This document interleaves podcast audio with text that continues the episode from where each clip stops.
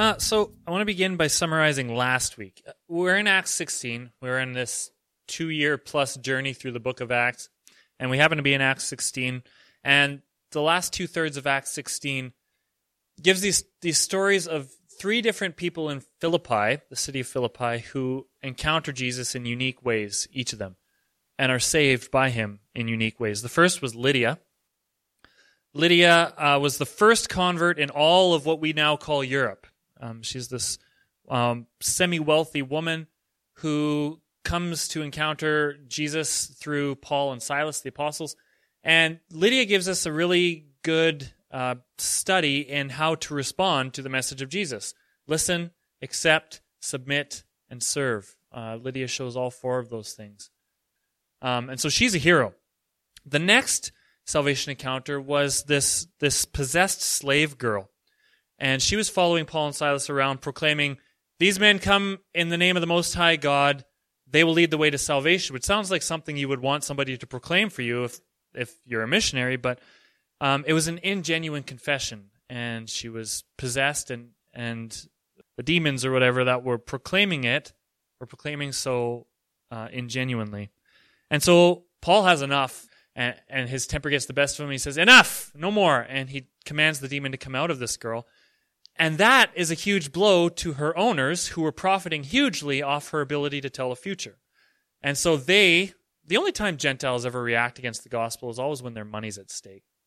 And I don't, in, in the book of Acts, I don't know what that means for us today, probably means something, but they react by, by inciting a, a mob mentality against Paul and Silas, and they rush them to the magistrates, the judges, the town judges, and they have them thrown in prison because because they did something good. They they helped this woman.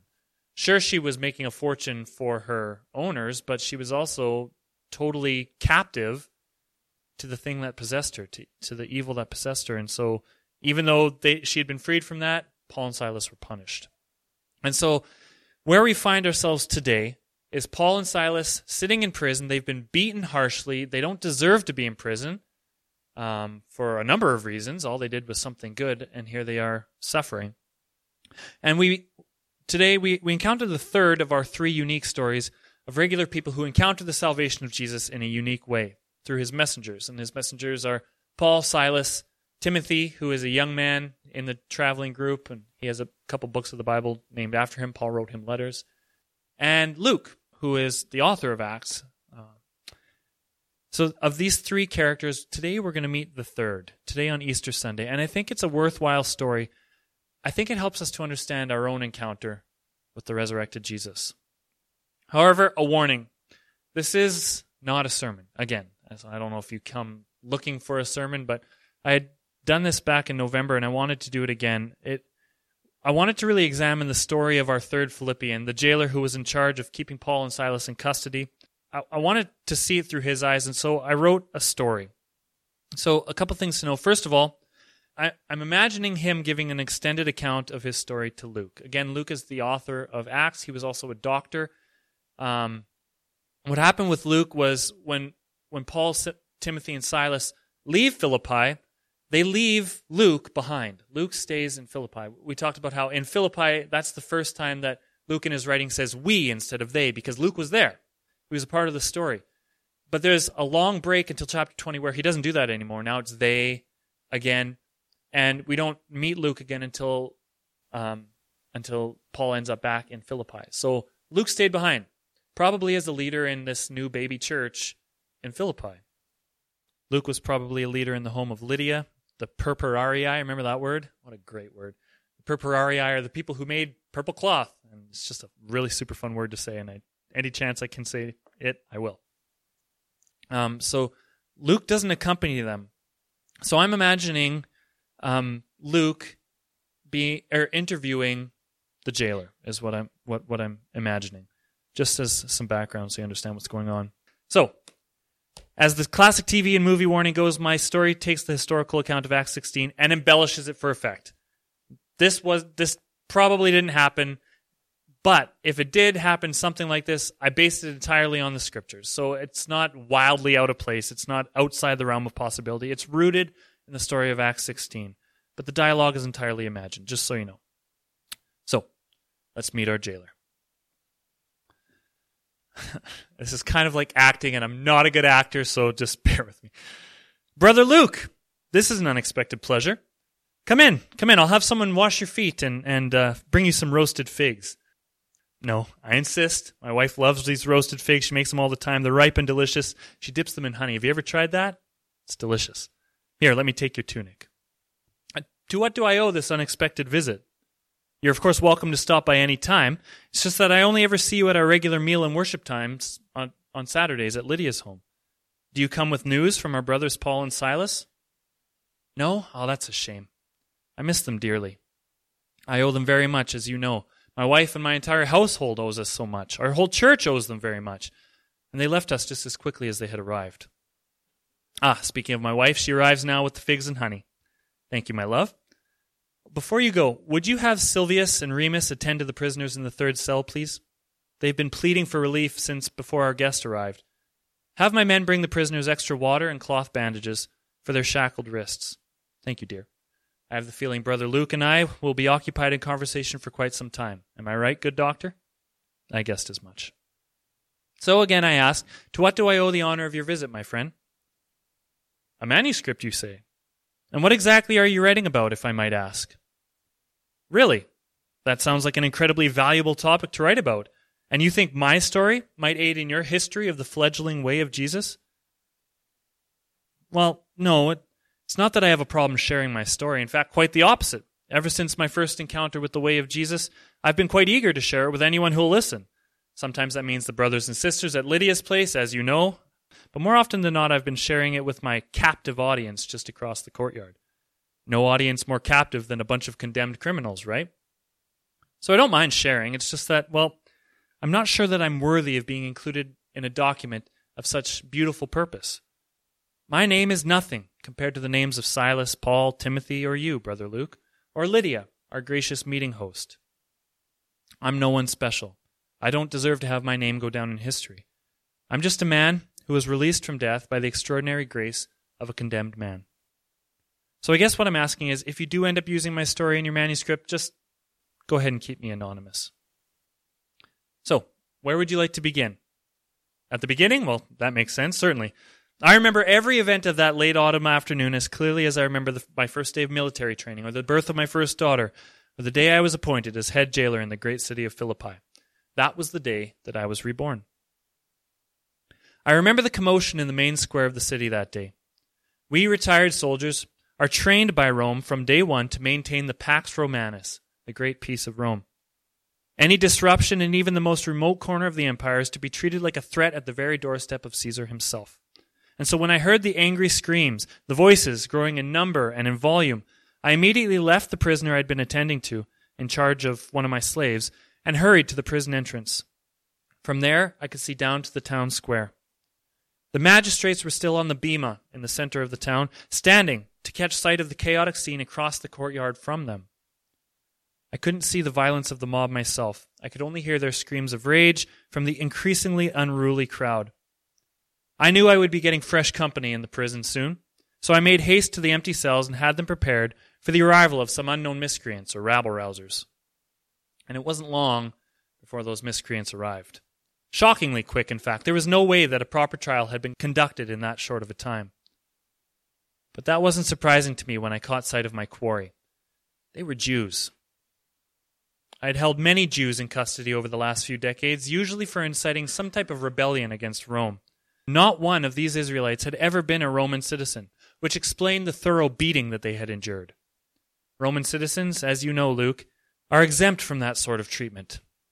If Roman citizens had been beaten with the lictors' rods without a trial, then the magistrates would be punishable to Caesar for betraying Roman legal proceedings. It would be an unparalleled breach of Roman justice if Roman citizens had been beaten like this. And these men had certainly met with the lictors. Naked and chained at the wrists and ankles when they arrived, the prisoners walked with the unmistakable lope of one who had been beaten mercilessly and was still in shock of it. You're a doctor, Brother Luke. You know the pain I speak of eyes wide and red, glossed over with adrenaline, the pungent metallic smell of sweat and blood. But the worst of it is when they walk past you and you bear witness to the fullness of their suffering. The backs of their shoulders, their torso, their buttocks, their legs are a portrait of carnage and calamity. You were there when you, they were beaten, weren't you, Brother Luke? You watched blow after vicious blow render their flesh like cuts of lamb at the marketplace. In my former life as a Roman soldier, I used to delight in inflicting pain just like this in the name of Roman justice. In my former life as a Roman jailer, I used to take a brutal sort of satisfaction in knowing that my Lord Caesar was entrusting the suffering of his enemies to my willing and blood soaked hands. But I no longer identify as a Roman soldier or a Roman jailer. Those criminals that were brought to me soon released me from that former life. I'm a Christian, a Christ person, just like you, Luke. I remain a jailer, but I'm not a jailer for the glory of Rome anymore. I am now a jailer for the glory of God.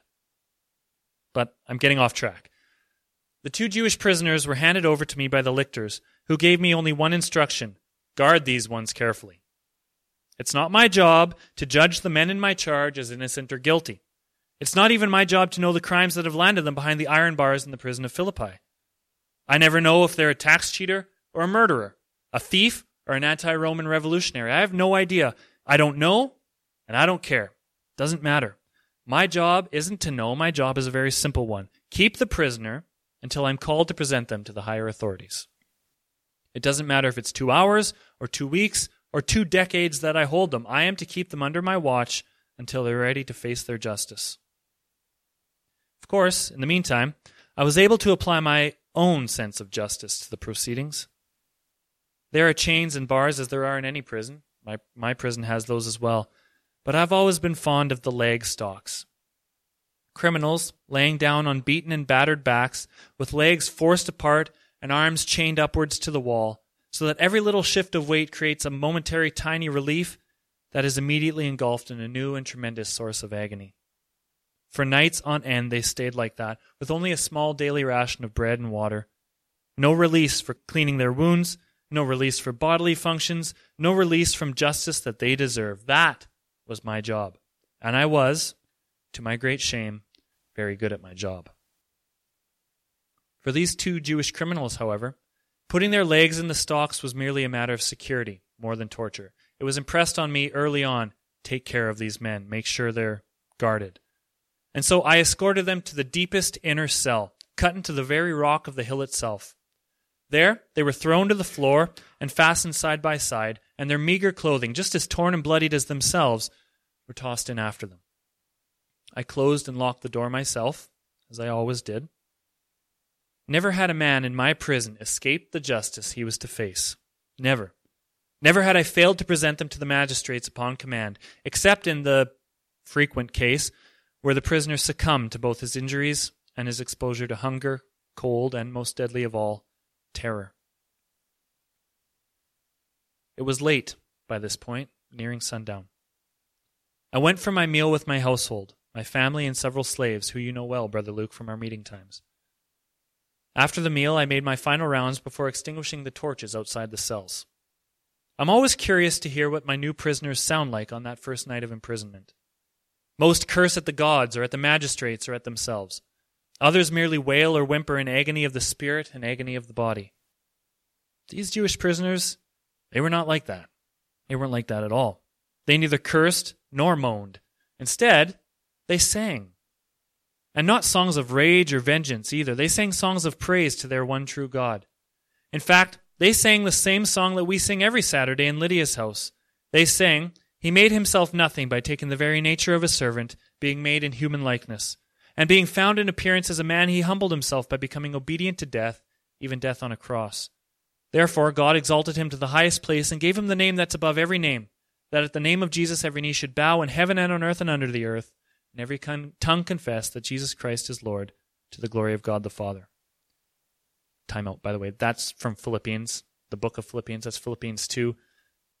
Paul wrote that in a different prison, and it's a song that probably the Philippian church actually did sing together.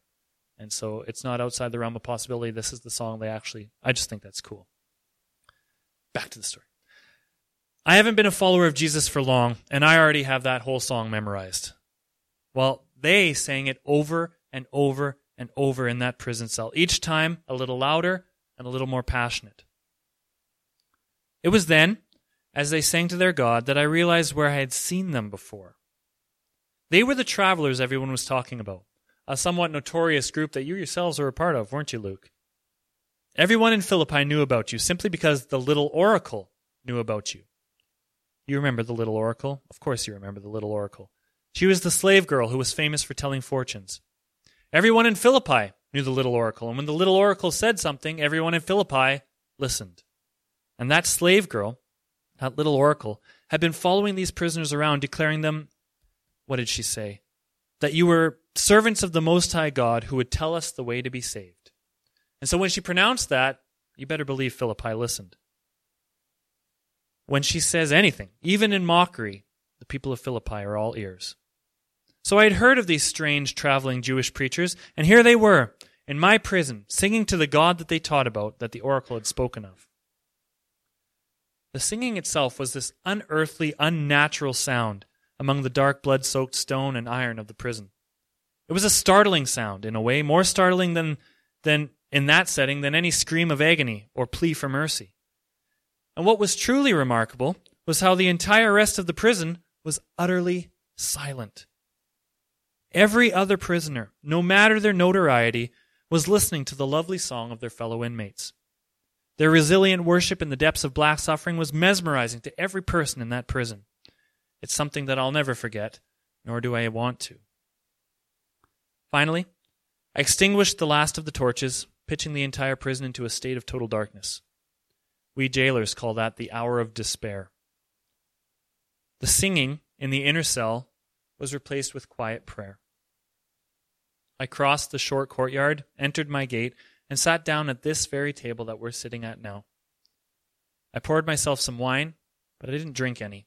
My mind kept wandering to these strange prisoners. Their lovely hymns of praise echoed in my mind long after I had drifted to sleep. Brother Luke, I'm sure you've seen pain.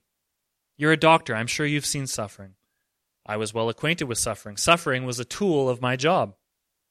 We worship a man who tasted agony unlike any man or woman has ever known. But that spirit of endurance, those lyrics of sincere praise in the midst of what I now recognize as absolute injustice, that is a thing of unmatched beauty. That, more than any sermon, more than any prophecy, more than any letter, that willingness to submit to his name, even as that submission leads to cruel beatings and filthy prisons, excuse me, and lonely oppression, that willingness to submit is what will change all of Macedonia, all of Rome, all of humankind forever. To suffer so greatly and still rejoice in Jesus' name. That's how this mustard seed kingdom that we're learning about will spread and overtake the mighty arrogance of Rome. The song of the condemned Christian is an unstoppable force. I learned that on that night in my prison. And so, if the night ended there, it would have been memorable enough, Brother Luke. But the night was not over. In fact, it would go from memorable to transformative in a matter of hours. It wasn't long before I awoke with a startle to the sound of screams. Living next door to a prison, you're used to screams in the night, but these, these were different. This was my wife screaming from within the house. She was screaming my name, and after a moment I was able to process why. My unsampled cup of wine had vibrated off the table and shattered on the floor. We were in the midst of an earthquake. I didn't even answer the call of my wife. I'm a man of honor and duty, bound to my responsibilities, and my responsibility was to the prisoners in my charge. I was responsible for the secure containment of every prisoner in that prison. So I grabbed my sword and I hurried across the courtyard to check the damage. The earth by this point had stilled, but it had been replaced by the resounding pound of my panicked heart. The worst fear of any jailer had been realized. Even in the midnight dark, I could tell that the doors had been swung open. Never, as I mentioned, had I failed to present a man in my custody to the magistrates when called upon. But if I ever had failed, then my punishment would have been equal to the punishment of the convict who had escaped. If they had been a thief and were to be beaten with rods, and I let them go, then I was to be beaten with rods. If they were to have their hand cut off, I would have my hand cut off. If they were to be executed, I would be executed. And so to find that all of my convicts had escaped was equivalent to the death sentence. I knew it had to be done. As a man of honor, the only honorable thing for me to do was to forfeit my life in payment for my failure. And so I drew my steel blade and dropped the scabbard clanging to the floor, letting out the briefest cry of despair. I knelt down and put the point of the sword to my throat and prepared to drop myself onto it. I thought briefly of my family, but that was washed out by the overwhelming call to bring justice upon myself. Death was what I deserve. Death is what I deserve. I said that to myself in my head twice. And the third time I spoke it aloud Death is what I deserve. I embraced my doomed and deserved fate. But just then, just before I plunged the sword into my throat, a call rang out from the far depths of the black prison. Don't harm yourself. We are here. I recognized the voice immediately. It was one of the Jewish prisoners. It was Paul. I halted my personal death sentence more out of surprise than relief. Who would be foolish enough to remain? An earthquake powerful enough to swing open prison doors must be powerful enough to loosen the stocks and break chain from wall. And even if the two singing fools remained, what of the other prisoners? It was too dark to know for sure, but if all the, the gates are open, they must have fled. I cast my sword aside and called for my servants to light the torches and bring them. Though it was only a few moments before they arrived, it felt like all of eternity, standing on the edge of the dark corridor of condemnation, waiting to see what had happened. Every nerve was frayed, and I was frantic for answers. Who were these men? Proclaimed as servants of the Most High God. And who was this God? Who was this God that they sang to in bloody chains? Who was this God, trembler of the earth, who sends powerful miracles to deliver his people? And who are his people who refuse to flee from death and judgment, who stay put, though it could cost them their lives? How could I have been saved? How could this have happened? And where was that torch already? Finally, the torches came, and I ran into the innermost cell. My question about the fellow prisoners was answered immediately. All were accounted for. In fact, all were gathered around these two followers of Jesus.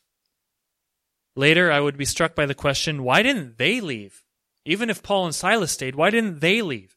How did these two traveling preachers convince these convicts to stay and in so doing preserve my life? How did that happen? I don't know. Maybe they, like me, were captivated by the power of this God and the power of this God's two servants. Later, I would ponder these things. But in that moment, as I fell trembling at the feet of these beautiful, battered convicts, all the urgent questions of salvation and unknown gods and miraculous earthquakes and narrow escapes from death coalesced into one simple question, inquired weakly from quivering lips My lords, what must I do to be saved? What must I do to be saved? I was ready to offer sacrifices, to pay whatever tribute they demanded. I was ready to say whatever magical incantation they demanded. Before their God struck again, I needed to know what must I do to be saved? That's when the man who I love more than a brother, the servant of the Most High God who is chiefly responsible for me still being alive, the apostle who first enabled me to encounter Jesus the Savior, that's when Paul of Tarsus took my hand and helped me to my feet.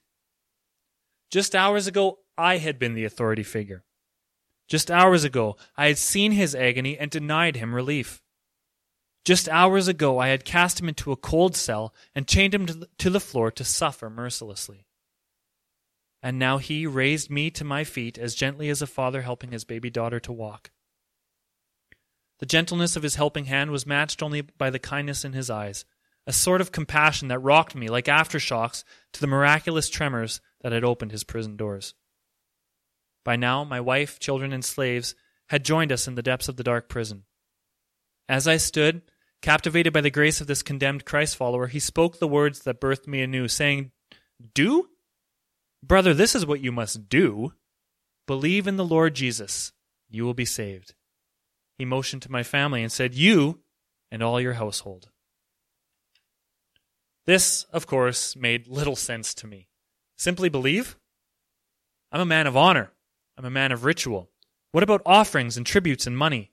What about magical incantations and secret prayers and ritual declarations? As a Roman officer, I wondered what words of allegiance must I make to this new God. My face must have betrayed this inability to understand because Silas spoke up, saying, Brother, there is nothing that you need to do other than have faith in what our Lord Jesus has already done. What do you know of the Lord Jesus, the Christ? I told him that he wasn't making much sense, that I understood that Caesar was Lord. It was Caesar who saved. It was Caesar who was King of all kings. It was Caesar who was our Christos, our Savior. It was Caesar that I was willing to sacrifice my life to in service to his great empire. Paul and Silas smiled at all of that. We have much to discuss, Paul said. And as he motioned to put his hand on my back, that slight movement caused a visible shudder of pain across his beaten back, and I remembered what had happened to them. Come with me, I told them. I had the other prisoners put back in their cells, but none were chained up. In the morning they would be rewarded with a full, hearty breakfast and clean clothing, the first time for many of them in weeks and months. They would become more like guests in need of care rather than cockroaches in need of crushing. This has become the way I've run my prison ever since grace over judgment, compassion over vengeance. And Paul and Silas required much care and compassion to their bodies, while I required much care and compassion to my soul and my mind. My wife fetched them some medicines and fresh tunics while I bathed their wounds in the fountain located in the courtyard between the prison and my home. All the while, they told me of their Lord Jesus. They told me how he too had released common people from pain and evil, just as they themselves had done for the little oracle. They told me how he too had been imprisoned unfairly on trumped up charges. They told me how he too had been beaten and bloodied and tortured. They told me how he too sang and spoke to his Father God during the darkest, loneliest, and most painful moments, before the cross and on the cross. They told me that he too had an earthquake accompany his moment of suffering.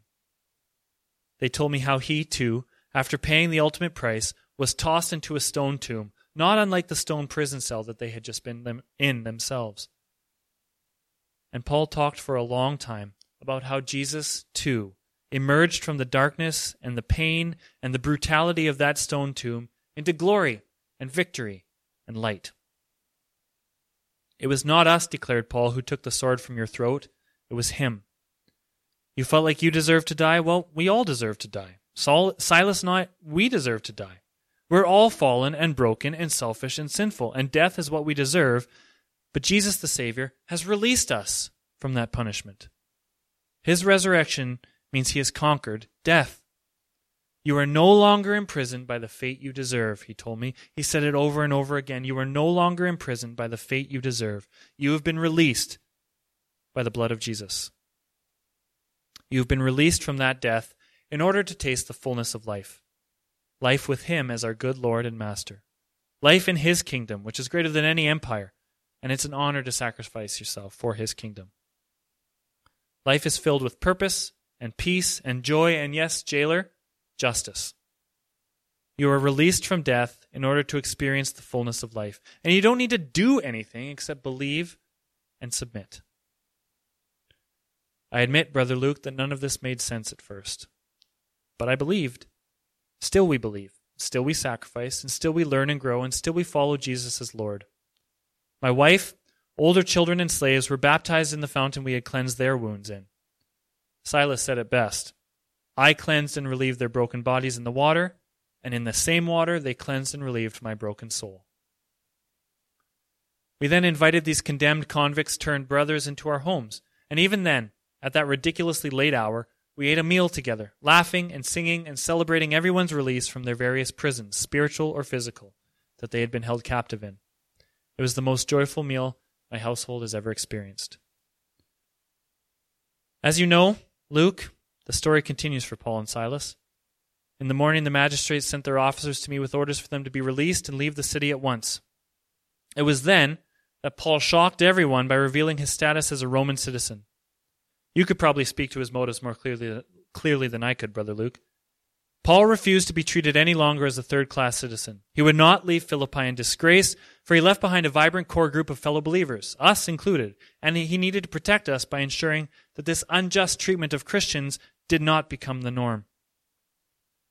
And so, like Jesus himself, the day after his unfair abuse, he revealed himself for the authority that he had.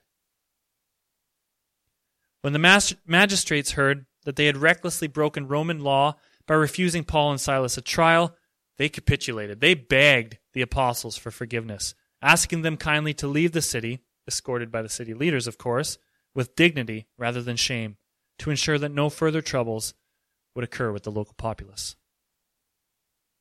And so, sadly, after meeting with all the believers at Lydia's home, the men who introduced me and my family to the saving power of Jesus Christ packed up and left my home and left my city. I am wholeheartedly thankful that they once came to my prison. They truly were servants of the Most High God, and they demonstrated their love for their Lord through endurance of suffering, commitment to peacefulness, grace and kindness, and powerful teaching of the way of Jesus. That is how I was released from my prison, from death. I was introduced to the King who conquered it, who conquered death. He faced his suffering willingly because of his great love for those he shared the Father with. He shed his blood because I was imprisoned in brokenness and selfishness. And he emerged from his stone holding cell in power and victory, triumphing over death and releasing all who believe in him from the condemnation they deserve. He took the sword from my throat and spared me in order to serve him.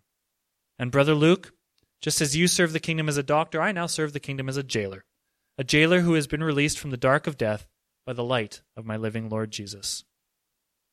Well, I suppose that's enough storytelling and fig snacking for now. I have prisoners to care for, captives who need me to release them, in more ways than one. Feel free to use anything from my story in your manuscript, Brother Luke. And make sure that you write it so well that 2,000 years later, some long witted pastor across the ocean will force his flock to spend two years or more studying this one book. One day they too shall be released. Let's pray. Father God, thank you for the story of this jailer. Thank you that in him we see how we are imprisoned as well. And I thank you that more than anything, we see that in him we can be released from that prison, that in you there's freedom and joy and, and grace. That's all possible because of Easter, Jesus. Thank you that you emerged from your cell, your stone tomb, victorious. Thank you that you faced injustice and pain and suffering and agony willingly because of your love for each of us and your love for the Father, Jesus. We thank you that you endured so that we could be saved.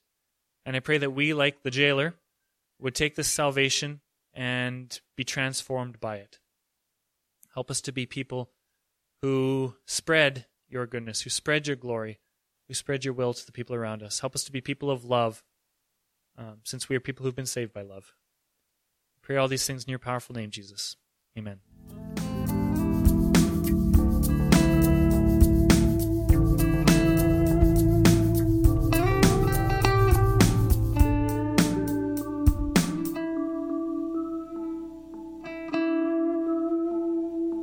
Happy Easter, everyone.